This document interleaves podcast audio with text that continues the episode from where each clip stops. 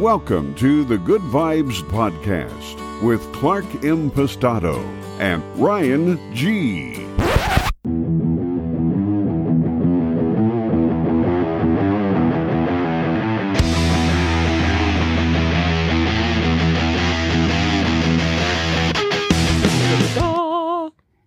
Here we go. Here we go. just just the camera. All right. well, top of the morning to you.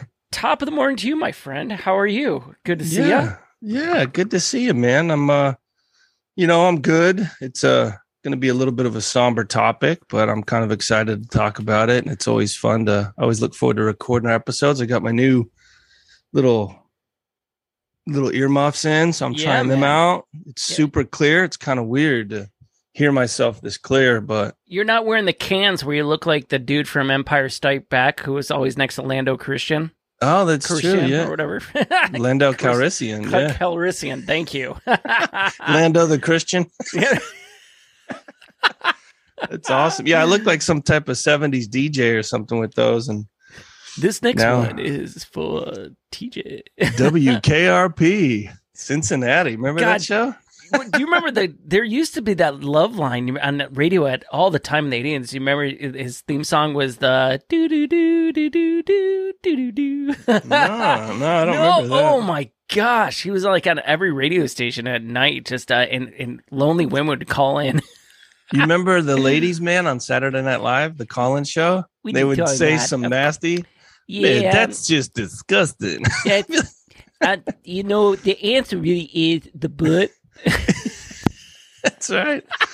yeah, that's, that was great. Um, well, what do you call it, Vibe Tribe? We did it again. We did it again. We said we'd pick a winner. This is a bad joke. Clark and I just decided that we're just going to make this simple. We're just going to have the giant email episode, Yeah. and we're going to pick a winner. Uh, keep the emails coming, guys. You guys have a lot of great emails uh, ranging back. We've seen everything talking about. Uh, from Putin to the Mhm. teams to et cetera, et cetera. So keep that up. Probably going to Yep. have it uh, maybe sometime this month or pretty in soon November. yeah. pretty hit soon. us up the vibe tribe at protonmail.com definitely send us some emails with some questions current events clarifications or maybe we'll just confuse you a little bit more whatever No, You know, it's all it- good. hit us up It's all good. Um, this week, guys, we're actually going to be talking about something near and dear to Clark's heart. Uh, unfortunately, it does not get a lot of coverage uh, in the stateside. It's one of those things that just it's kind of glazed over, buried about. But there was an anniversary that occurred this week. Uh, we're talking about uh, Gaza. The Gaza Strip and an, attack that took place, and it, and it should be talked about. It should get more coverage, but we all know how that goes, right? So uh, the irony, Clark, though, I thought would be the, an ir- ironic way to start off is there was actually a lot of coverage this week um, about Gaza and the Gaza Strip uh, because Mm. there was thousands and thousands of Palestinians actually rallied uh, Thursday because it was the 35th anniversary of establishing the P- Palestinian Islamic Jihad movement. So oh let, let's cover Wow. that and talk about wow. that. happy right? But- anniversary boys yeah, it's- it- let's hey, let's the media cover the anniversary of the terrorist group. That's awesome. Uh, Yeah. thanks guys yeah. yeah, well hey before i do that i don't want to forget my boy belushi shout out to him real quick nice. And uh, there was a request to say what up to his buddy Eric, who's a former 10th Mountain Division dude. So thank you for your service, Eric. 10th Yes, Mountain's legendary. they are. And Belushi is legendary, my man out there. I think he's on the East Coast. I don't know. He bounces. He was in Austin when we hooked up, my man Belushi. I think he's back in Well- New England, maybe. Question with a nickname like that is he more John or James? Oh, he's John for sure. I, I oh, it. yeah. Then Oh, I know what type of dude this guy is. This is good. lit, legit Belushi. We had some good drinking sessions. Oh, yeah. Oh, yeah. he was one of my party buddies when I was out there in Austin. So he's They he's legit. Bar. He earned that nickname oh, the Oh, right yeah. way for sure. Oh, they're few and far. The the Belushi nickname is that is quite the honor to be honest. Well, I say it's rare for a nickname is usually something bad, like you know your name is fucking dipshit or whatever. But to earn Belushi, You- he did he did good. yeah. Wow. So he's more of the Bluto versus the Blues Brother. yeah. Oh yeah. Yeah, for sure. I Yep. love it. he even has a picture of him, if I'm not mistaken, at a party with like the solo cups, and he has a shirt that says college on it. These straight Belushi style. I'm like, good for you, Oh, man. man, good on him. I love that. We we all need a Belushi in our life. We all need a friend. Yes, like that, right? I finally got a Belushi in my life, have and I love him. He's adorable. Oh, Oh. God. Well, all right. I guess we should just dive into it. So, you know, I talked to Ryan, I think probably a couple weeks ago, and said, "Hey, you know, the anniversary of the Gaza attacks coming up October fifteenth, and I know we record the next day, which is good because I wouldn't want to. I was pretty blue all day yesterday, and right. you know, it still kind of amazes me, you know, how that scar tissue's still there and the anniversary. And I used to get hammered on it and stuff. And I just thought, well, you and I have this platform we've created, and you know, other groups of people have had their stories told, whether I agree with the official narrative or not. But you know, the lone survivor dude has his story, and and the Benghazi guys and Extortion 17. There's been books written on that, and um, you know, Rob gets to tell his story about the whole Bin Laden thing, and and that's great. You know, I support all those guys doing what they do. I think uh, some of these stories need to be told. Mm, Um, unfortunately, you know, I was a part of this incident that happened in 2003 that it just it didn't even move the needle. I mean, it was just sad that there are people serving their country that die in the line of duty, and it's just kind of swept under the rug because it's an embarrassment to the government or Yeah. for whatever reason. Some things make the news and some things don't, and so I just thought, you know, this isn't. I want to be careful how I tell the story because it's not a story about me. I want it to be about the three guys that were killed in action. I even had to fight. I think it was with the Navy SEAL Foundation, but I finally had Jeff Gonzalez and some other guys um, because they used to do a montage. First, it was every SEAL active duty killed after 9 11. And then it was, oh, well, you know, there's some contractors that have lost their lives. And then now they've even added the suicides, which is absolutely battle related. You know Oh, what I mean? And 100%. so, yeah. they've they've really kind of expanded their montage to incorporate you know all the guys that have really lost their lives in line of service but my boy cheese was always missing from that and i'm like how do they not fucking know in fact um, they used to read uh, yanni would do the the roll call at the danny dietz memorial in houston and the first year i went there i didn't hear cheese's name and so i, I went to him when he got off the stage and he said, "Holy shit, really?" He goes, I, "I'll look into that." And uh, he was instrumental in, in getting that added to that list. And excuse me. So it was just it kind of baffled me how we have a team member and there's two other guys. You know, I always refer to it as Cheese and the Boys, and I don't want to disrespect them or forget them. There was Mark Parsons and John Lynn that died, and then we had one survivor. We had our own lone survivor. This was a legit lone survivor, though. So Oscar Right. and I'll get into how I reconnected with Oscar down the road in Iraq. So I don't want to get ahead of my skis here, but I just wanted to set it up for everybody. And I appreciate you giving me the time for this, Ryan, and our, our listeners out there. Um, you know, it's just something I want to talk about, something that's near and dear to the heart. Yeah. And it's really to to get their names on the record and, and to the best of my ability to make sure that they're never forgotten and uh, and it was a very hard time for all of us, and it, it still is. There's a very small group of us um, in the U.S. that actually got to conduct operations inside Gaza, and so it's a very exclusive club. Uh, we call it G Town or G Time, Mhm. and uh, so that's just kind of our little. sm- There's always a circle within a circle, and so you know those of us that were during that time period in that area have a special bond, and so this time of year we always get together and, and chat about it. You know what? Before you start, I just want to say that um, one, good on you, and and I'm personally, as your friend, very impressed um, because again, knowing you long enough, I I do know this week time period or weekend. Uh, I get the infamous, uh, you know, the Jekyll and Hyde call, right? The Uh, drunk dial. the yeah. drunk dial. And it- listen, I love them, and I will always be there for them. But showing the the improvement and growth that has occurred over the past year is is inspiring. I know you've inspired me in different ways, but hopefully it inspires other people in the tribe that are maybe running to the bottle or running to substance. I mean, fuck, man, you're a living example right now, and this is a very difficult time for you. And hopefully, this will be even more therapeutic than the whiskey. You know, It, for you. yeah. Well, it is because in the past, especially in this anniversary, I would just escape it by getting hammered. Yeah. Mhm. And uh, you know, it, it's very different this year. I'm sure people can tell by my voice. I'm, you know, kind of bummed out a little bit, but it's, you're dealing with a real emotion and you're sifting through it. You're fighting your demons. You're, you're not just running from them. And so it is somber and it is, you know, you feel a little bit blue throughout the day or leading up to it. I'm like, fuck, it's already October 15th. And my buddy Dave back in Arizona goes through the same thing, probably worse with the October 3rd, the Black Hawk Down shit. Yeah. When I was in Arizona, we would kind of support each other during like, what's up with October, man? That's your your worst fucking event, my worst fucking event. There's something creepy, but we would kind of support each other through it, but not necessarily healthily. We'd usually just get together and get fucked up. But this year, it does feel good. Um, thank you for pointing that out. It, it, it is a different experience. It's Yeah. real it's emotion. real. It's Yeah. tangible. It's not just getting fucked up and getting obliterated, and then you wake up a couple days later hungover, like, "Whew, I'm glad that's done." You know, it's it's you're not dealing with it. I've, excuse me, I've ran from it for 19 years.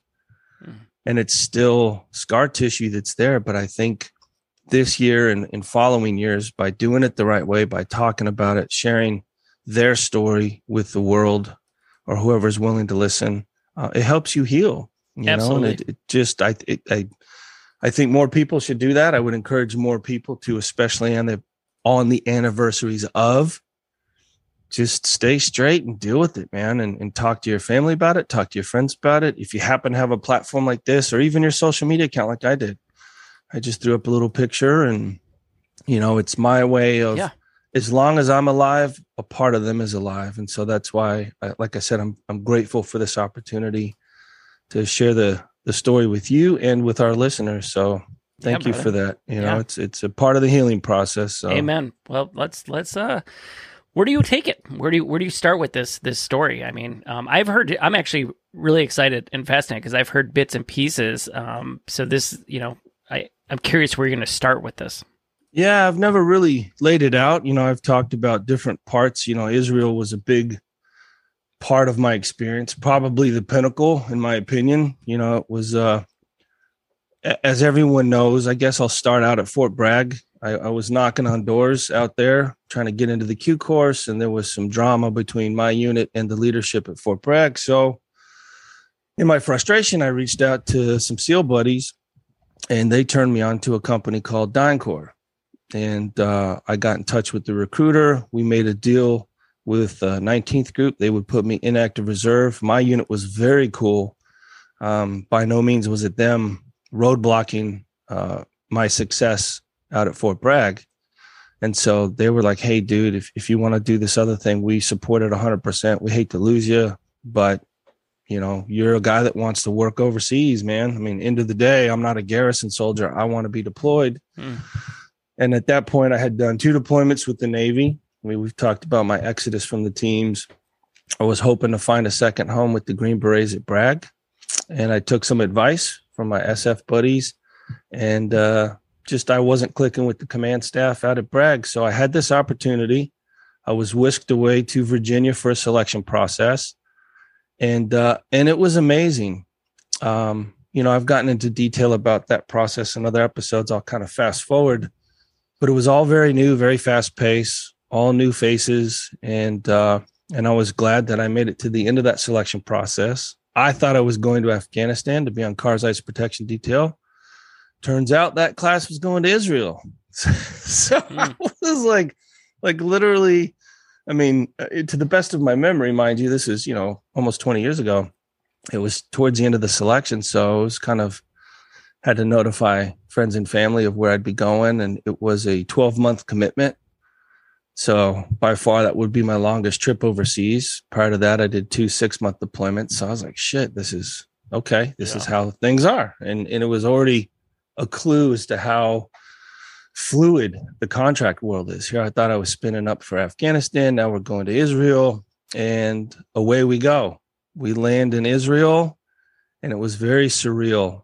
Um, you know, all of us have heard about Israel growing up in America and the struggle between the Palestinians and the history of, you know, what happened in World War II to the Jews and, and the reestablishment of the Israeli state after World War II. But also, So- too, you're about to go contract in a country that is surrounded all by enemies and no U.S. military and no, support. exactly. Yeah. So that was weird for me. Anywhere I had been in the Navy, obviously, you have a ton of support. And even later contracting in Afghanistan and Iraq, we always had Big Army, you know, which was our, kind of our nickname for the U.S. military. And that is a, a some comfort to that. In Israel, we were by ourselves, and it was the first time that um, the American government had a presence that big in that area and so the israelis are very suspicious of us like you know obviously they all everyone there thought we were cia Mhm. except for the palestinians probably thought we were israeli special forces. I mean you got white dude in armored vehicles. Who else is it going to be? Except we were bigger hairier more tattooed. And so it was very weird.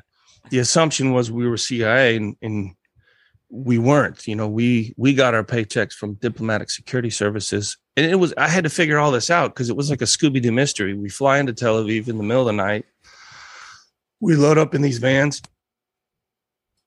excuse me. We load up in these vans and we drive from tel aviv to jerusalem and i'm sitting up front with this dude who looks pretty crusty and i'm like all right just shut your mouth. You know don't say anything stupid. And i think i asked him maybe one question. It's probably an hour and a half two hour drive something like that.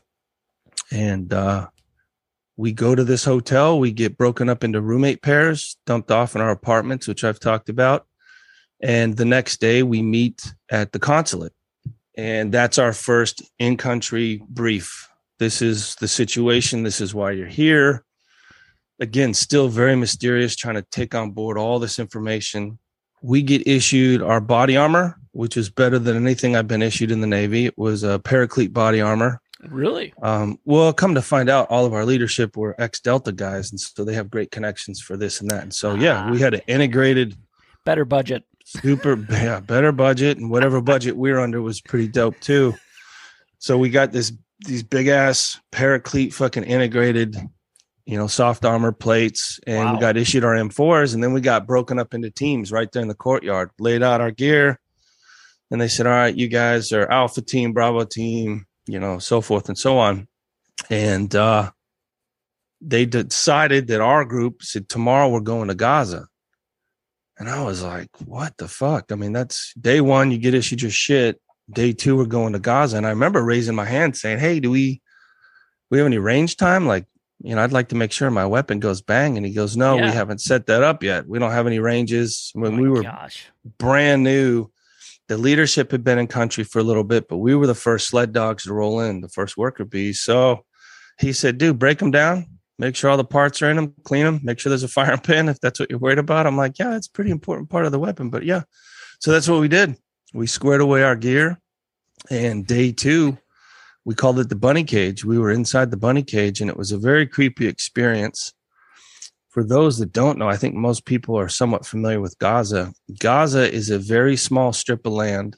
I don't know the exact dimensions, but it's not big. I want to say it's maybe like 12 miles long, maybe a couple miles wide. Like it's just a sliver on planet Earth.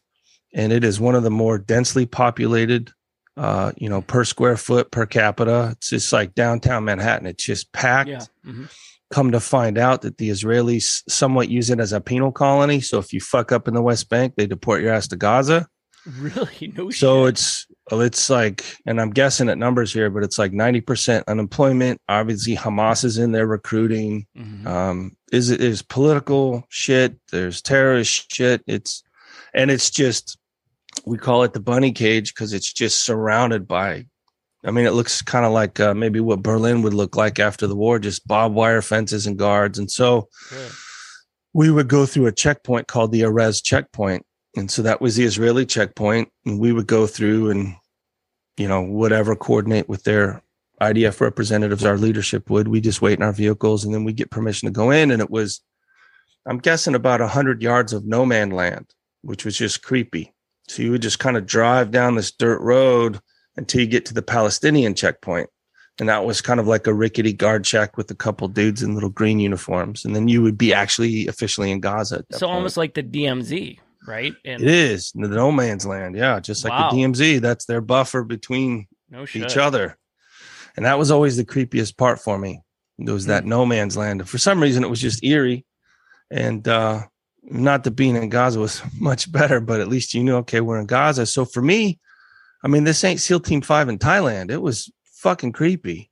Like here we are, locked and loaded, driving around fucking Gaza, doing God knows what. We're still not fully read into the program. It's just kind of uh in the teams we used to call them shakeout patrols. You know, you go out and you kind of test your gear and anything needs to be modified or you know whatever you usually just don't jump in the mix and so this was our version of a shakeout patrol so we're fully loaded up in our vehicles cruising around gaza getting familiar kind of a fam run you know we had our gps's out we were marking different locations trying to run the roads figure things out and it was very weird i saw my first donkey cart you know this fucking kid looked like he was 10 years old on a donkey cart whipping the donkey and it was hooked up with these bars to the little flatbed cart he was on hmm. just like some Flintstone shit. I'm like, there's they still live like this? What the fuck? It's so weird. Yeah. So for me, it was I really consider it, even though I had two Navy deployments, my first like real world deployment. Like this is, you know, even in the fleet, at least we were in the Persian Gulf. We went through the Straits of Hormuz. I've talked about some of the activities during that 96 deployment, but this was, in my opinion, danger close. So that continued on and on and on. We finally get to October. So we had been there. October 15th, when the attack happened, was my sixth week in country. So that shows you we showed up in what? August, September. I think our selection process is in August. So we were probably there late August or early September. So we're still doing our fam runs, a couple missions out to the West Bank, but mostly we're just focused on Gaza. And the what we were told the primary mission was is we're trying to broker a peace deal diplomatically between the Israelis and the Palestinians. Oh, That's yeah. what we were told. And so this guy's got to meet this guy. And um, I'll get more into what I believe it really was. And, you know, I won't get too deep with that. But anyway, let's just say when there's an embassy or consulate, there's more than just State Department involved. Use your imagination. No. Yeah. Come on. But what it felt like because people would ask me when I was there, like, well, dude, what is it like? And I said, well, it's kind of like being a security guard in the middle of a bar brawl. Like we're kind of just in the way. You have these two people, groups of people that want to fuck each other up. Yeah. And we're in there with our little security shirts and whistles going, Hey, step back. And we're just, they don't give a fuck. Yeah. Um, I will say before I get into the details, um, the Palestinians overall were much more hospitable more courteous to us. The Israelis are very suspicious of us, uh, very rude to us at the checkpoints and stuff. So it was weird because the media here will have you believe that Israelis are little brother. And yes, they're happy to take billions of dollars a year from us. And yes, they're happy to have our F 16s and tanks and M4s and all that. But on the ground, their IDF, their military was very rude to us at checkpoints. And even uh, when we were in we always called it Indian country, or sometimes they're called red zones, dangerous areas, Gaza, Hebron, wherever. Um, the IDF would deploy on us. You know, I mean, with with tanks, and we were there with airstrikes and stuff. But as time went on, we did break bread with them, and we got some range assets, and then we started getting like their sniper coverage for us as we go in and do things. And so, I think at first they were just like, who the fuck are these guys? They got to be CIA. I'm sure was their initial assumption. And, and we could hear that in their conversation. That was their assumption. And they were very suspicious of us. Well, when you're so surrounded these, by enemies constantly, it's you know you're well, and this new thing shows culture. up. This yeah, this new right. entity shows up. Right. Plus, if people have never met Israelis, um, I think first impression, like you said, it, it, they think it's rude, but it's actually they come off very strong and assertive, uh, where it could mm-hmm. almost be abrasive. And there's, it's not, they're not being rude. What it no, is is it's just a cultural thing. It, it's a culture. It's but like, look at their history. I mean, they got it, they the got point, slaughtered right? during World War II. Now they're surrounded by enemy nation states. They have this internal conflict with the Palestinians, and so right. yes, I, I understand for sure. I mean, right. it's kind of like a kid who grew up abused, he's going to be a little sketchy as an adult until they know, like, okay, these dudes are. These are cool. It did smooth out. Yeah, it did smooth out. Yeah, that makes sense then.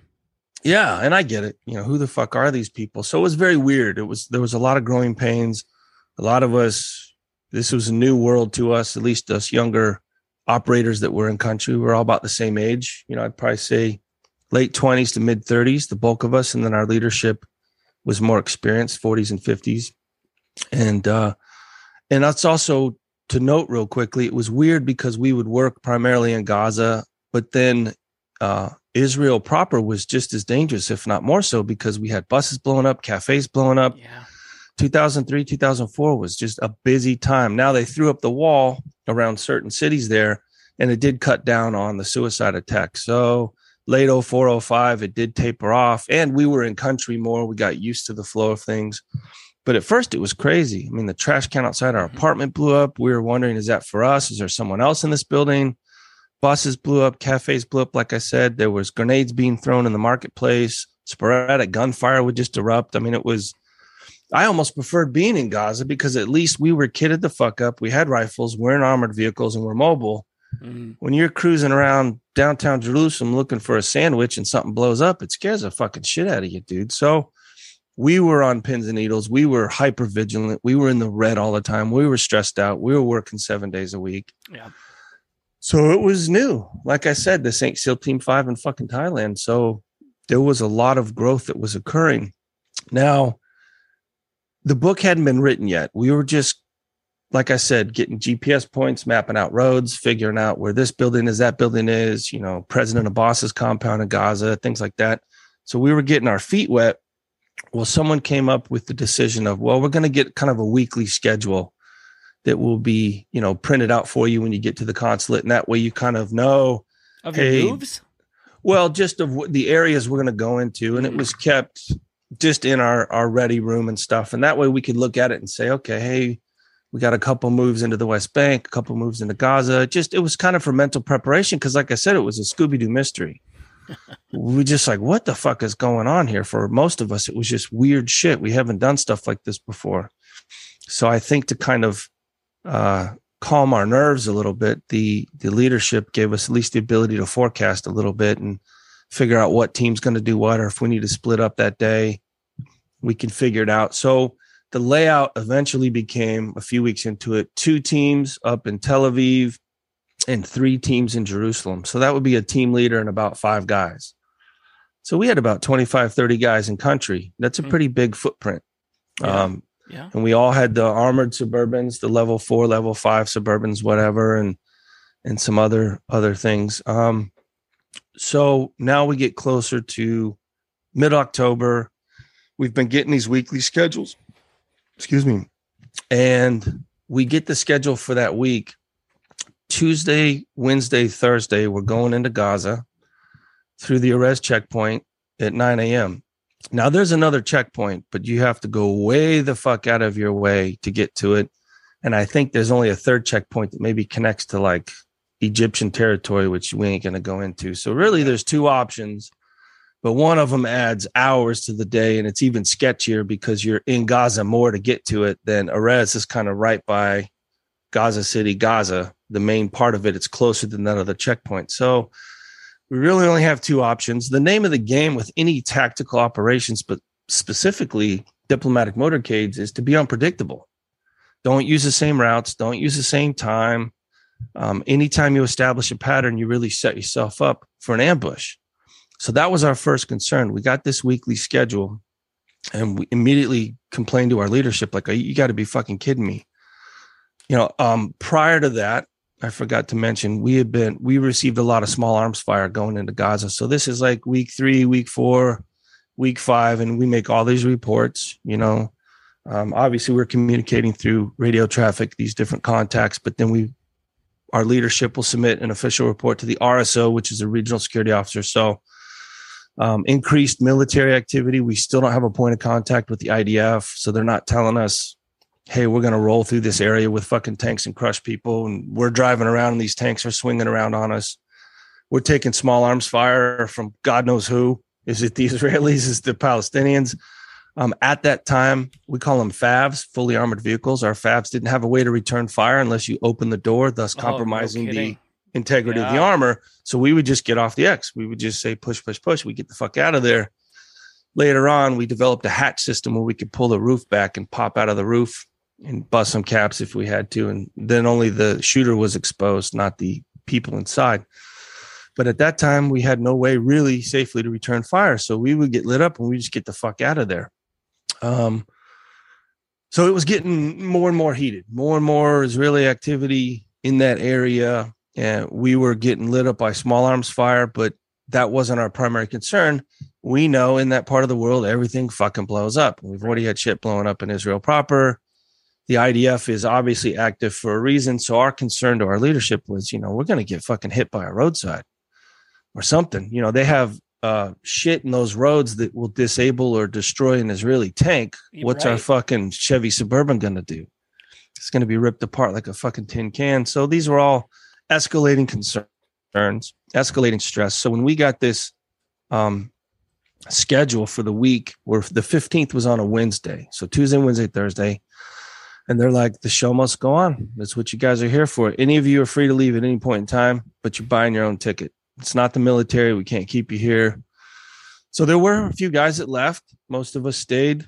Uh, Tuesday, we roll in at nine, and Wait, quick question. They Yep. left it because they the They spidey scared. sense with the schedule. Yeah, yeah. Well, not just the schedule. Before that, the uh, you know the small arms fire, the okay, they got spooked. the Okay. activity of the yeah, they got spooked, Mhm. or they just said, "Fuck this! This this ain't worth it. It's getting too dangerous." Or you Right. know, some guys had families, or they're just like, Yeah. "Fuck this shit."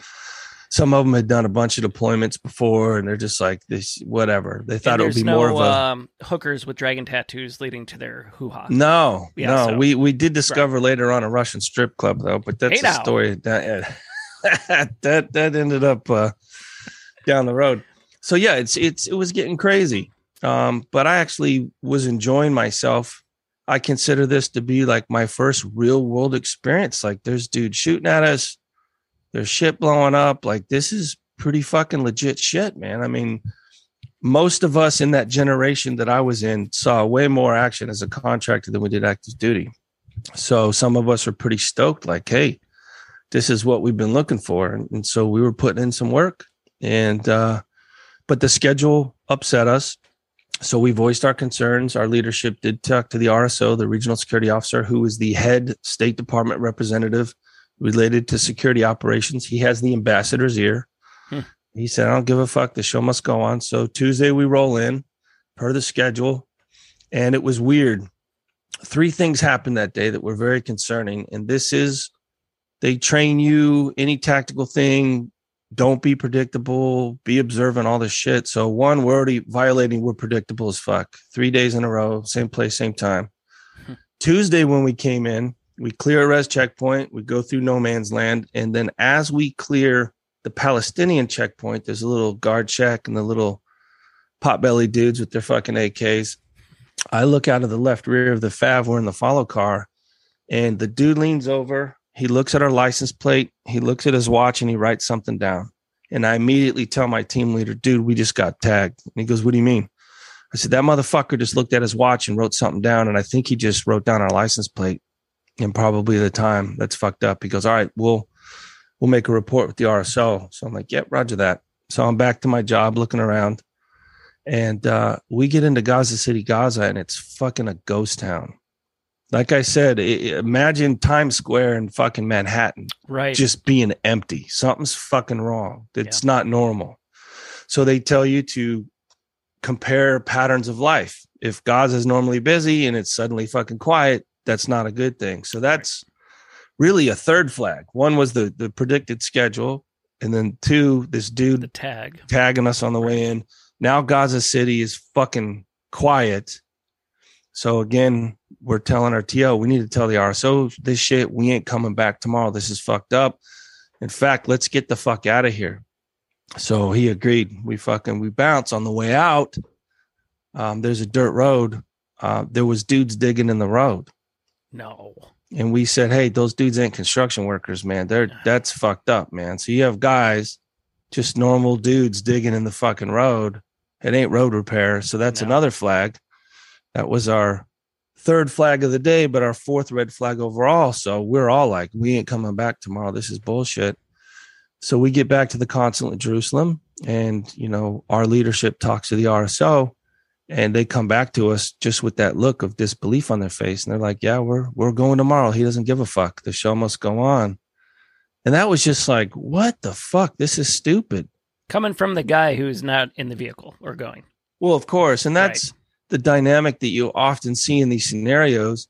Um, and it's a big problem in the military too. You know, you have these college boys that get a commission, they have zero fucking experience, and they're a platoon commander at a SEAL team. Meanwhile, your fucking chief and your LPO have a combined, you know, 20, 30, 40 years combined experience. Right. And you got some college dude in charge. It's just, it's a fucked up system. Now, luckily for us, it, it wasn't that way. Our, our leadership as contractors, they're all 20 plus year CAG dudes, Delta guys. So they're savvy as fuck. The problem is who's above us in the State Department, this RSO fruitcake. Again, some college boy. Yep. Some Ivy League, you know. Well, and he doesn't want to tell the ambassador, hey, uh, we're going to cancel the schedule this week. He wants to save face probably with the ambassador, Sure. Because he's worried about his promotion. yeah. Well, Yeah. I wonder how I wonder how that went after the attack. Oh, he probably So- became a senator. Yeah, he's probably in Congress right now. right. yeah. Exactly. Jesus. So, you know, that's the scenario we were going into Wednesday. None of us were happy about it. And we all kind of contemplated, is this shit worth it? You know, fuck. I mean, yeah, they pay us well, but what good is it to be the richest guy in the cemetery? So Right. Right. we come into work that Wednesday morning and uh, my team leader comes out and goes, Hey, we're actually going to trade missions with Tel Aviv. There's two missions today. I think one was at nine and one was at like 11 or whatever. Um, the Marines at the front gate to the consulate, they want to take pictures of us all so that they can authenticate us quicker coming in because we were all still pretty new and there was a bunch of us and, and whatever. And some people had left and some new people had showed up. And so whatever. Um, so we're like, okay, yeah, cool, whatever. So, you know, we kind of prepare our gear and, and we take our pictures with the Marines and we're, we're actually kitting up for the second mission. And, uh, my team leader gets a phone call and we got canceled all the time because of military operations or whatever. It wasn't that odd that, Hey, today's a no go, whatever. So it's a very fluid situation, very confusing and dynamic at times. And so it wasn't, strange to to get canceled. So I remember when he got off the phone, I said, "What do we get canked again?" He said, "No, we've been hit. Like there's DynCorp people dead." And I just said, "What do you mean?" So he said, "Well, we just don't. It's the Tel Aviv team. It's either Alpha or Bravo. We don't know what." Well, I had befriended the team leader, one of the team leaders up uh, in in Tel Aviv, John Branchizio. We call him Cheese. He was uh, a team guy at that time we were the only two team guys in country and so we became friends Hmm. and uh so i said well hold on. Let me try to call cheese. And he's like he's not gonna fucking answer. And i'm like he might even in the middle of a gunfight cheese might say dude i gotta go. I'm busy clicking oh he's, he's kind of a wild dude. He was uh i think he was a team four guy but he was a dev group guy. Hmm. and so he's a pretty what you would expect from a dev group guy pretty pretty fucking wild supercharged frogman and uh and I called Cheese's phone and it went straight to voicemail and I just knew it in my heart. I just at that stomach. moment Yeah. I literally felt my soul tear a little bit. I just knew it in my heart of hearts and I left a very teary-eyed voicemail saying, "Hey, Big Cheese, I know what's happened and I love you." And I just said, "A frogman never forgets," and I hung up. I went back into the ready room and I told my team leader, I, I said it was Alpha Team, and he goes, "You don't fucking know that. You don't fucking know that, man. Don't say shit." And so I told him, dude, are we gonna are we gonna fucking go? go. Yeah. Like, let's fucking load up. Um, but almost as soon as I said that, obviously the word was spreading through the consulate. Some State Department dude came in and said, "Hey, we're in lockdown. No one's fucking leaving." They put up the Delta barriers so no vehicles could leave the gates. Like, we were stuck, and so we were just trying to figure out what the fuck's going on. Like, what do you mean dudes are dead? And then uh, reports were coming in that one guy had survived, and so we're getting little bits and pieces of this. Um, the other team from Tel Aviv was already outside the gates because the embassy was in lockdown as well. So they went to the Erez checkpoint, um, but they were met with a hostile crowd that was throwing rocks at them and shit. And so they weren't able to do anything. They returned to the embassy.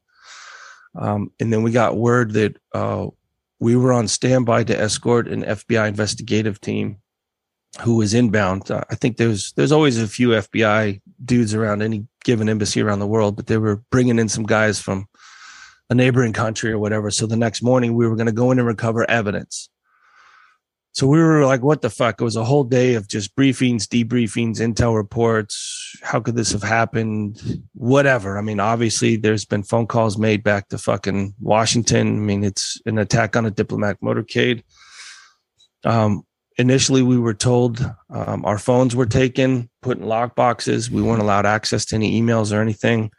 Eventually, that night, uh, we were allowed to send out emails in case uh, it made the news or whatever that our families would know that you know we were still okay but we weren't allowed to say anything other than we're okay tell you more later so that was the status of that night just it really was a big what the fuck not knowing exactly who what why where when other than we told you so we told you this schedule was fucking we now we now the anger was setting in we're going through all the stages of grief and we were fucking angry I get so mad I want to cry right now.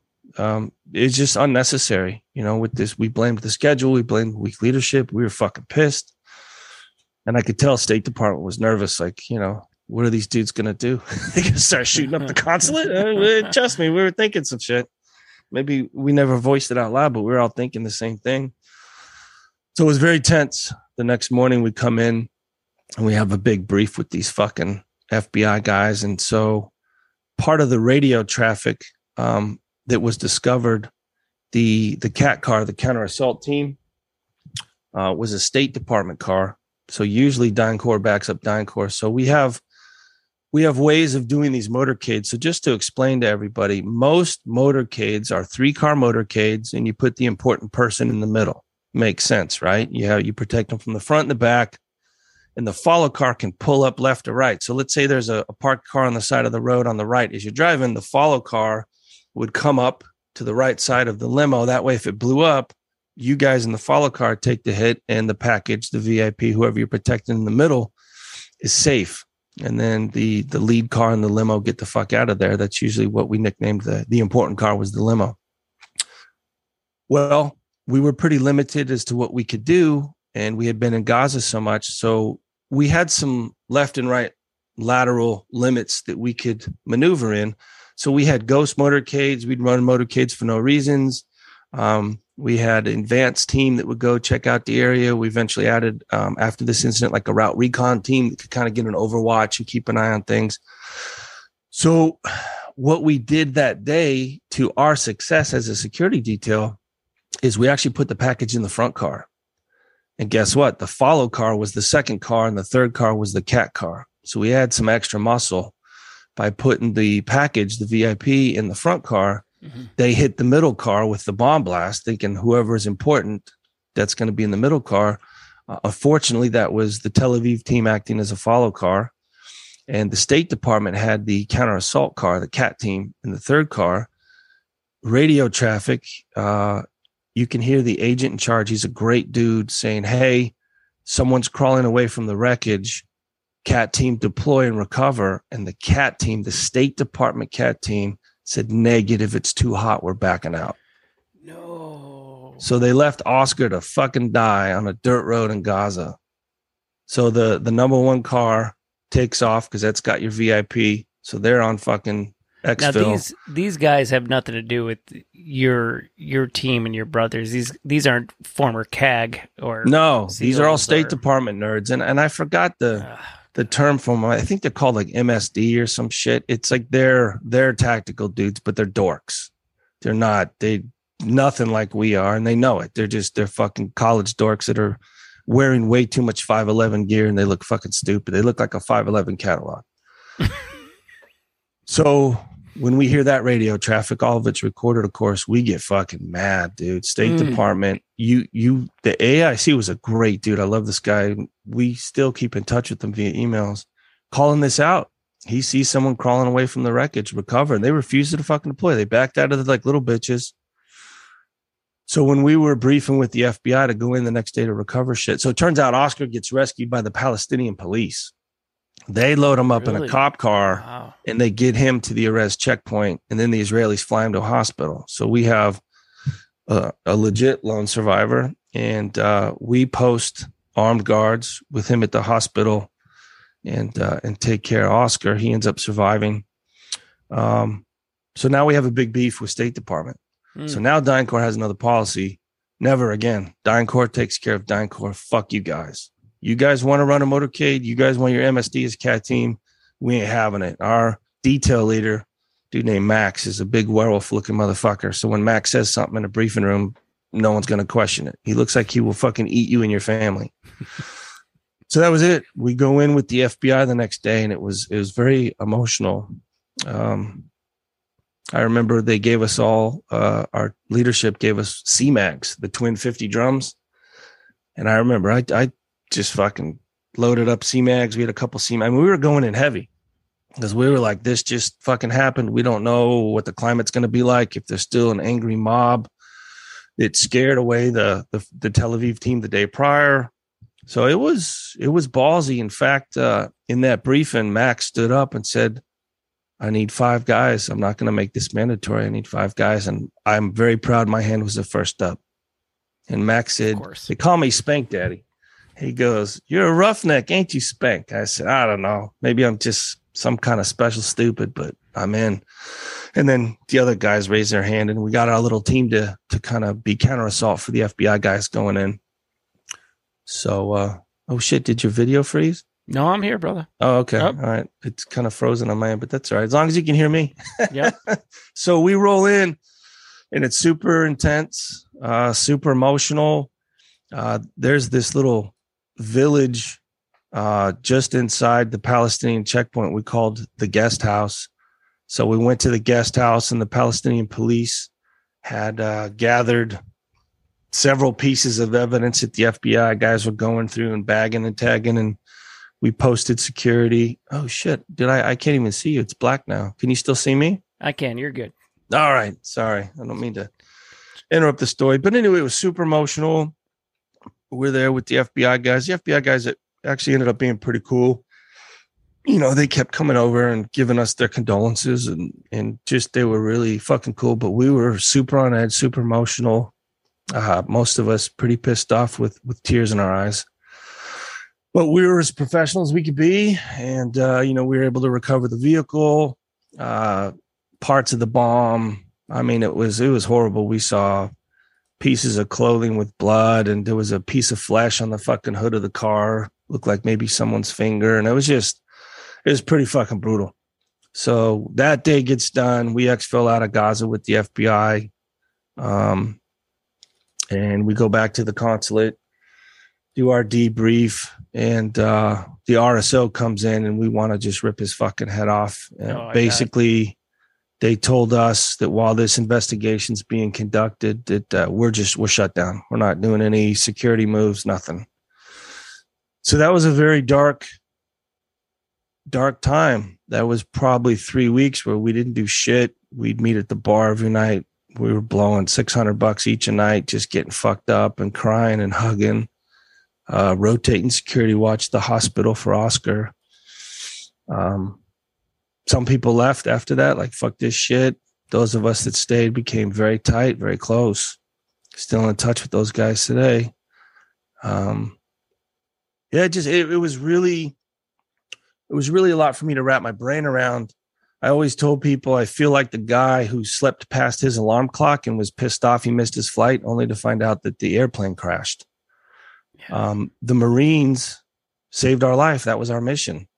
And I had a big problem trying to wrap my brain around that. Had the Marines not wanted photographs of us that day, we would have crossed the Erez checkpoint at 9 a.m. that morning and driven down that road. Not saying they would have hit the same vehicle, but whatever. You know, it was just really spooky. It was really creepy. Like, fuck, dude. It, it, it taught me a lot about life. And I, I eventually had to make some peace with it in that when it's your time, it's your time. Don't try to make sense out of it.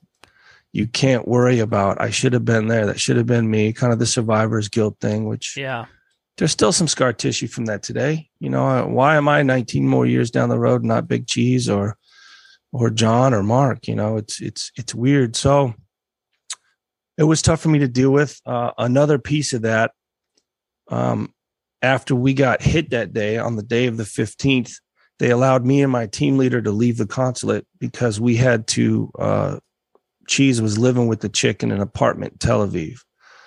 And I don't want to get too personal with the details, but someone had to let her know right. what had happened. And so me and my team leader volunteered for that. I just wanted out of the consulate. So we hopped in his car, drove up to Tel Aviv. And uh, when we knocked on the door, she opened the door and she just knew. Uh, she saw our faces, and she just said, "John's not coming home, is he?" And uh, I just stood there. I didn't know what to fucking do. The team leader said, "No, he's he he died." So she ran to the couch crying. He just turns to me and says, "Hey, I'll take care of her, but you need to sanitize this apartment. Anything that's John's is boxed up." And so I did the best I could with what was in the apartment to box it all up. Uh, I found a shirt that has a trident on it, and I just said, "This one's for me." And I still have that shirt to this day. I keep it in my closet and it was tough, dude, going through all his personal effects, you know, a lot of tears, packing up his shit.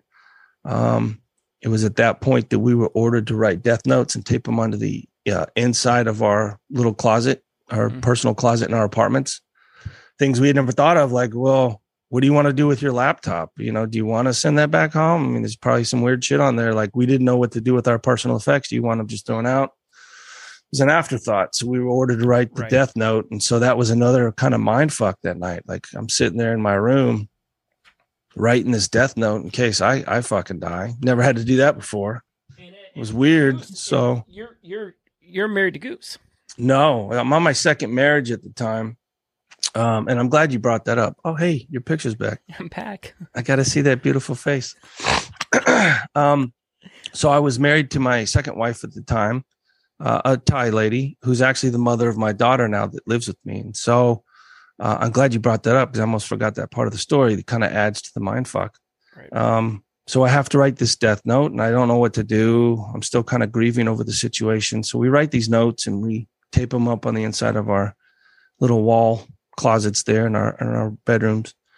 Um, my wife at the time, she was living in the states. I moved her back to Thailand because I was going to Israel, and she was almost too pregnant to fly. My daughter was due to be born in a couple weeks, and so as the dust settled, and like I said, we got put on lockdown for like three weeks. No missions, no training, nothing. Just we have to figure out what the fuck happened. A huge investigation's going down.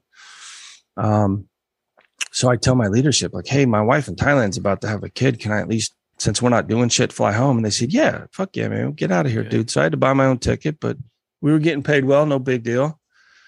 So I flew back to Thailand and I was hoping to, I didn't tell my wife other than, you know, I was okay, but you know, her English and not really knowing what I was doing. I didn't get too far into it. I mainly told my mom. My mom would be more likely to see something on the news. Americans have been attacked in Israel, whatever. So I tried to keep the details from my wife because she was pregnant I wanted sure. her to focus on things. The problem is we have a very small circle of friends in Thailand, um, a lot of military dudes, and so she caught wind of it. And so when I flew in, um, I saw the birth of my daughter, and uh, I remember the doctor saying, "Hey, it's going to be a C-section. It's going to be pretty bloody. Are you okay with blood?" And I just laughed it off. I said, "Yeah, I'm a soldier, dude." He goes, "Oh, okay. I'm sure you'll be good." Um, but you know, it was weird when I saw them cutting into her. I I remembered that piece of flesh on the hood of the car, and, and I just got kind of like, I'm sure I had the thousand yard stare. I was I was uh, two places at once. I just, it was so surreal that I just mourned the death of three of my teammates, and now I'm witnessing the birth of my daughter, of my like, third child. So it was just ironic. how fast life moves. Yeah. And the doctor took her out gave her to me, and I'm holding this little bloody baby. And uh, and I've told my daughter the story to to a point, not as graphic as I'm sharing now, but it really it brought me into the moment for a minute.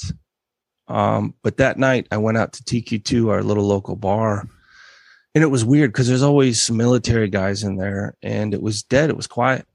It was mm-hmm. just me, and I was so depressed from Israel. I was just, my mind was blown at the birth of my daughter that I just started doing shots and shots and shots. And I did, I've never been suicidal, but I had the thought that night that if I drink myself to death, good. Huh. I just didn't give a fuck. I was so confused. My world was upside down, dude. Right. First time I had three of my teammates killed. A couple weeks later, I'm holding my daughter in the fucking emergency room. And it was just like my I I know it was it's it's looking back on it, it's a horrible thing to say, but I wanted to drink myself to death. It was just never had experienced this shit before. It was a fucking mind blower. So before I'm due to return, you know, however long they gave me a week to be there or whatever, um, my wife is like, "You're not going back. You you just had three of your people killed." Like she's like, "No, I, I didn't sign up for this." You know, when we got together, you got out of the Navy, then she was with me when I was out at Fort Bragg, and she was not a fan of me going back into the service at any level or any capacity. Sure. And so she drew a line in the sand. If you go back, we're done. And I told her, well, listen, this is what I do. Like, it's going to take time for me to figure something out. I can't just not go back. Like, our bank account will get thin real fucking quick. There's no money coming in. Mm-hmm. I'm living in Thailand in between deployments here. Like, we got to figure out how to go back to the state. Like, I, yes, I'm going back. So I went back, dealt with all the, the after uh, shock of this whole situation. It was good to get away from it. Um, it was at this point that, uh, in fact, that night when I was trying to drink myself to death is when I met my current wife. Um, we had kind of friends in common. Like I said, it's a kind of a small community. And, uh, and so I remember she came in the bar that night. She was looking for her friends and her friends were nowhere to be found and neither were mine. And in the middle of my drunken stupor, she comes up to me and, you know, we've known each other loosely or of each other friend of a friend type deal. And she comes up to me and she goes, What's wrong? And I remember very clearly, she said, Why are your eyes so cold? And, uh, and so I kind of talked to her a little bit about that. And that's what really sparked our friendship at that time. So when I came off of my next rotation from Israel to kind of fast forward, uh, I ended up getting my second divorce. My my wife at the time was true to her word, and I didn't sign up for this shit. You're crazy to go back to a place like that where there's already been teammates killed and that opened the door to my current marriage and current situation. And, uh, you know, Goose has been with me ever since immediately after those attacks, like right after my divorce. We just started hanging out, nothing serious. She made me happy. She taught me to laugh again. She said, I'm going to put a fire back in your heart. And she did. She was a big part of my therapy and my recovery from all that. And then, of course, at some point in time, I decided to come back to the States. So, again, I don't want to make this too much about me. Um, but it was a very, very dark time in my life. It was the, the first time I experienced loss like that. Then to piggyback that with the birth of my daughter.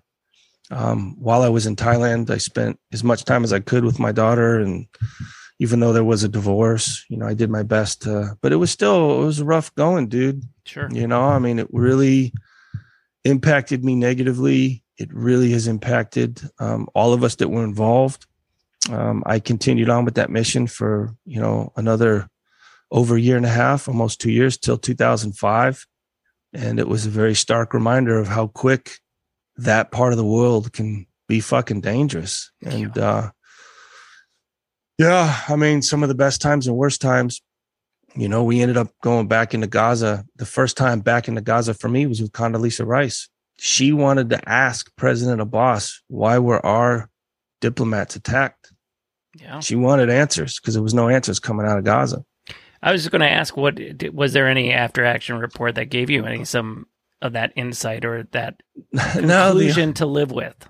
The only thing that the FBI found as evidence was ski masks near the ambush site. So they traced the det cord back to like a ditch or behind some little wall where they were hiding.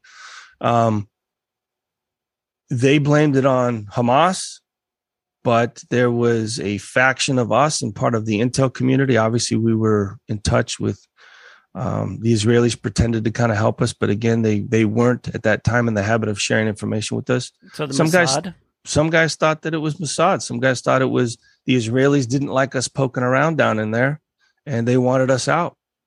So was it Hamas? Was it the Israelis? We still don't know to this day. Um, both have the ability to do it why were we targeted? Why wasn't it a tank? You know, why was it specifically our motorcade? You know, I mean, sure, it could have been set for a tank and we just happened to drive by, but my gut was we were targeted. Uh, we were the new hot chicken town. Who the fuck are these guys? And at that time, the Israelis weren't fond of us either. And so I hate to point fingers in any one direction. To be honest, I, I could see it go either way. I'm kind of 50 50 about it. Um, in theory, we were trying to provide negotiations between the two. We were a little bit more on the Palestinian side of things because they were the underdog. Um, a lot of those guys said, "Hey, dude, if we had tanks and planes, we'd fight fair, but we don't. So we blow shit up. We ambush." Like I get it. I mean, we did the same thing in the Revolutionary War. We don't have a big red coat army, so we would ambush and do sneaky shit too, right? One man's freedom fighters, another man's terrorists. It depends how you look at this shit. For us, we were at least sold the idea we were trying to broker a peace deal. It was called like the road to the map, roadmap to pieces. We could call it the roadmap to pieces. Nicknamed it. It's called the roadmap to peace, but it ended up being the roadmap to pieces. And so, uh, Condi was brave, dude. We took her in twice, you know. So big ups for for Sugar Mama, man. A lot of respect for that woman's fearless. Yeah. So, wow. wow. But yeah, it was sad. You know, those guys never got the recognition that they no. did. Mark Parsons, John Lynn, and John Branchizio. I love you guys. I think about you uh, every day. Uh, you know, I hate to give favoritism to Big Cheese, but he's my boy. So, you know, you think why, why me? Why not me? You know, why am I fucking still here? You know, just just dumb luck of a, a turn of events, and and uh, it's it's still tough to wrap my brain around for sure. But as you mentioned earlier, doing it sober is a, a lot better. I'd rather try to fight tears on a podcast than be obliterated and, and FaceTime my wiener to you like I usually do. you know what? But but doing this is actually the first time you've memorialized them probably proper. Um, by being sober, by being, you know, 100% there mentally, by sharing this story, um, I think is a way better way to honor them. And I'm I'm convinced that they're smiling down and thanking you for sharing it and, and sharing it with the tribe because uh, again their names will live down. I got to be honest too, you know, I, I tried to prepare for an episode like this and there's no way to prepare. Obviously it's your story and things like this, but I wanted just to get a little bit of insight. And like you said, man, you can't, you can't find hardly anything on this. And yeah, that's, that's sad. what upset at me. And it's like, holy shit, this is the internet. You could find yeah. anything. Well, I think it's an embarrassment to the State Department. It they is. swept it under the rug. Yeah. You know, it was 100% poor leadership from their part. We did everything we could to the point where our leadership said, This is how it is. No hard feelings if you buy plane tickets. We get it. This is stupid. You know, we were forced into a bad situation. Uh, there's no time frame on this negotiations we were trying to accomplish. It could I mean, it's still ongoing. it's, it's been, been ongoing for centuries. That's what I mean. Why? Why the? Why the crunch God. of the schedule? Why not listen to your troops? So my message to anyone in a leadership position: listen to your guys. Listen to yes. the troops. Listen People to the, the guys on the ground. This is a reoccurring story. It happens over and over. The guys that know their shit say, "Hey, sir, we shouldn't be doing this. We're gonna do it anyway," and you get people fucking killed. That's the moral of the story. If you're in a leadership position, especially when you have your troops' lives in your hands, these young guns, it's up to you to have the balls to say, no, we're not fucking yes. doing that. Go to bat for your team. Yeah. Go to bat. Don't bat. just about worry about what the ambassador is going to yeah. say or your captain's going to say. Have the balls to say, no, that's fucking stupid. We're yeah. going to do this. We're going to do that. There's, there's, it's not that we're not going to do it, but we're going to do it this way. We're not going to go three days in a row we shouldn't be in Gaza more than once or twice a week. That's fucking stupid. Well, let me ask you a question about that because you were saying on your move, obviously there's the three slash four red alerts or red flags, uh, the tagging and you know the the others. So the incident that occurred in Tel Aviv, were they reporting to the same type of behavior, such as the tagging, uh, you know, the maybe the reconnaissance and other kind mm-hmm. of stuff? So absolutely, yeah. So both both parties, it doesn't mm-hmm. matter if you were in Gaza or if you were in Tel Aviv, uh, both were witnessing the same type of actions from the uh, yeah our our leadership. So we had the two teams in Tel Aviv, three teams in Jerusalem, and our detail leader was in charge of all five teams, and so it was all funneled to one source, and then that guy would talk to the RSO so, and even we had uh, the AIC, I won't say his name because I think he's still active out there. He was on our side because, well, he's in the fucking motorcade with this. He, sure. he, he was definitely on our side, the, the AIC, the agent in charge. And, uh, and he would go to bat for us, but the RSO has the final say and he just wasn't having it. I doubt any of that even got to the ambassador until this happens. And then the ambassador was like, how the fuck did this happen? and there were very um, we had meetings up at the embassy we had to attend and we talked about and the ambassador was very cool to us but we were pissed and we spoke frankly we cussed we were mad and he understood and uh, you know it was kind of funny i thought that we would have that contract forever like you know we shed blood for state department they'll they'll take care of us it was the Right. opposite Yeah. they got rid of us as quick before we knew it. Triple Canopy swooped in and, and took that contract from us. They got rid of us as fast as possible. Sure, because uh, then uh, the problem was you guys, right? It was you guys. Yeah. Oh, I'm so sure. just, just get a new contractor in here because it was it Mhm. was your group, right? Yeah. Well, that's how it usually is. You Sure. know, just You get rid of it these the rug. guys, bring in some other guys. Um, what's funny is it's the same batch of guys. I mean, it's, whether it's Blackwater, at that time it was Blackwater, Triple Canopy, and DynCorp. Those are the three big dogs. And there was a lot of stepping across. And there were guys that stayed in Israel, but I decided that when Triple Canopy came in, I said, my belly's full of Israel. I'm good. I've been here two years. I want to go with DynCorp to Afghanistan. Plus, company loyalty. Like I've already been with this company. hmm I have a name, a reputation. I don't want to be a new guy in a new organization. And uh, so that's how I ended up in uh, Afghanistan with DynCorp. But uh, it was a very weird experience. Yeah. I mean, they, they couldn't wait to get rid of us. My initial thought was, oh, dude, they're to, you know, we've, we're battle buddies now. And it's farthest thing from the truth. And then I came to the realization, why would I want to work with these guys? They left us hanging. Literally, their cat team left one of our guys in the street. Oh, I'm glad I remember that. So, Oscar, fast forward to now I'm a DOD contractor in Iraq. And uh, one of the guys is like, Hey, dude, uh, you know a guy named Jinx? I'm like, no. He goes, he, he says he was in Gaza, got blown up in Gaza. It's kind of the same thing you talk about. I'm like, I don't know a Jinx. So anyway, I meet Oscar and I'm like, holy fuck, Oscar, what are you doing, dude? So we go into his trailer, we break out a six pack of Corona, and we just start kind of going through his laptop and pictures and, you know, cheesing the boys and drinking in Tel Aviv and some Jerusalem stuff. And it was just so cool. So I'm like, why do they call you Jinx? He goes, dude, I've been blown up twice since I've been in Iraq. And I'm like, motherfucker, dude, what, what is wrong with you? Oh, You're the only guy to survive the Gaza attack. He literally got blown out of the right rear portion of the vehicle. So, however, the bomb went off under the driver. Oh, wow. Um, the blast killed, and somehow he got ejected the pressure. and yeah. flew. However, I forgot the exact distance, but Superman through the air and then landed in the dirt. Is he Irish? And then I don't know, dude. He's a Then- son. Then he shows me the after action photos and reports of this car bomb. He's Hmm. in an armored vehicle, and this car just drives right up and Kamikaze? blows up next to his car. Yeah. Two more times in Iraq. And I'm Come like, bro, on. you need to retire from this shit, bro.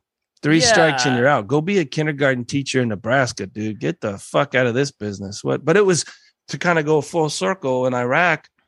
And he was like, dude, thank you guys took such good care of me in Israel. Like I said, we posted fucking armed guards by his Hell bed. yeah. Like, not that we were worried about anything, but like, this is our dude. We're taking care of him. That sounds a message. Just absolutely. So it was it was good to see Jinx, Oscar, aka Jinx, and uh, hopefully he's still out there. I've lost touch with him now, but Uh, um, I'll tell you, there's there's a lot of things in that story that that bothers me, and I'm sure it bothers our listeners. I mean, there's a lot of things where common sense didn't apply. There's uh there's leadership issues, but I think the thing that bothers me the most is, and again, it doesn't matter what branch of military is, you you just don't leave a man behind. Uh, Wow. so for those frat boys with guns, um, it's just inexcusable. I just I I can't comprehend that, and and I can't comprehend that there's a group that goes through training that'd be okay with that. I mean, you know, Yeah. disobey that order, get out of the vehicle, set your perimeter, get the guy, and go. Right? Well, but the, the moral of that story is feds are pussies, man. They're just these little college boys that go through some little academy. Um, I saw that as a street cop too. I mean, we just, you know, you're in the trenches in the hood and these feds roll in and they're dorks. Same thing with us. You know, we're out there every fucking day and these MSD dudes or whoever the fuck they think they are, they're just, they're pussies, man. You know, just, they're putting on costumes. They're LARPers. You know, here you have these DynCorp guys, half of which are retired Delta guys Yeah. You know, right. and then the rest of us had, you know, 8, 10, 12, 14 years in the military with multiple deployments. Fuck your little wherever you go to your little school at, dude. You need to listen to the people with actual experience and not let the, the problem is the longer someone's in a position, the more that position becomes about them. So this RSO mm. was an egotistical prick. And a lot of leadership is like that, especially when you're intimidated by a motley crew of fucking operators. Your your ego has to inflate to try to balance that out. These little nerds get intimidated when there's a room full of meat eaters. Yeah. So they have to try to exert their authority instead of being humble and saying, guys, I'm in a room full of talent. I look forward to learning from you. I'll do everything I can to support. That's what a leader does. Right. You know, inspires his troops, is humble, and is not afraid to admit, hey, I don't know everything. I'm going to lie heavily on you guys. You guys have a room full of operational knowledge. You know, I've only been in the State Department, whatever. However, long, RSO has probably been around a while, but you know, listen to your troops, man. Check your ego, dude. And and I think that would help him if he had listened to our leadership, they would have said, all right, you know, let's rethink this schedule. You know, we have been getting hit. We have been, we call them SAF attacks, small arms fire. We have been getting lit up, which we're lucky because we have armored vehicles. It's not that scary to get shot at when you're in an armored vehicle. You're worried about the shit that goes boom, not bang. So there's things we could have done to mitigate that risk. I would have just let it breathe for a couple weeks. Let the IDF go in there and crush those fuckers. Yeah, I mean that's that's real, they're in there operating heavy. they're doing right. Yeah, pull yeah. out, let it breathe. It's not your war. Then go back in. Fuck a month later. Who gives a fuck? Let the Israelis monkey stomp some people and then go back in.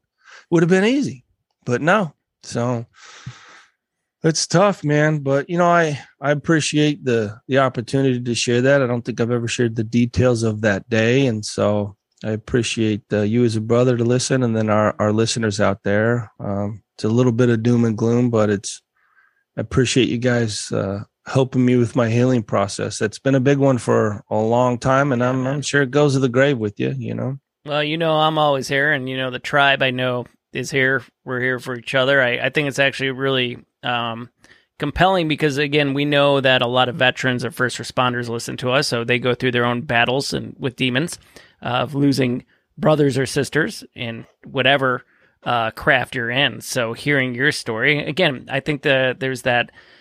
Sometimes there's that strength in numbers, right? Where there's misery, where it's like you know you could relate because you know not many people could talk about uh, losing people in, in in war or battle, or you know, or you could be a cop on the street and you know lose a buddy. So uh, there is that unfortunate common bond, that fraternity. It's a shitty fraternity, but I'm I'm hoping that people you know could take a little bit of comfort and say you know Clark shared he's doing better these days and you know cheers on him.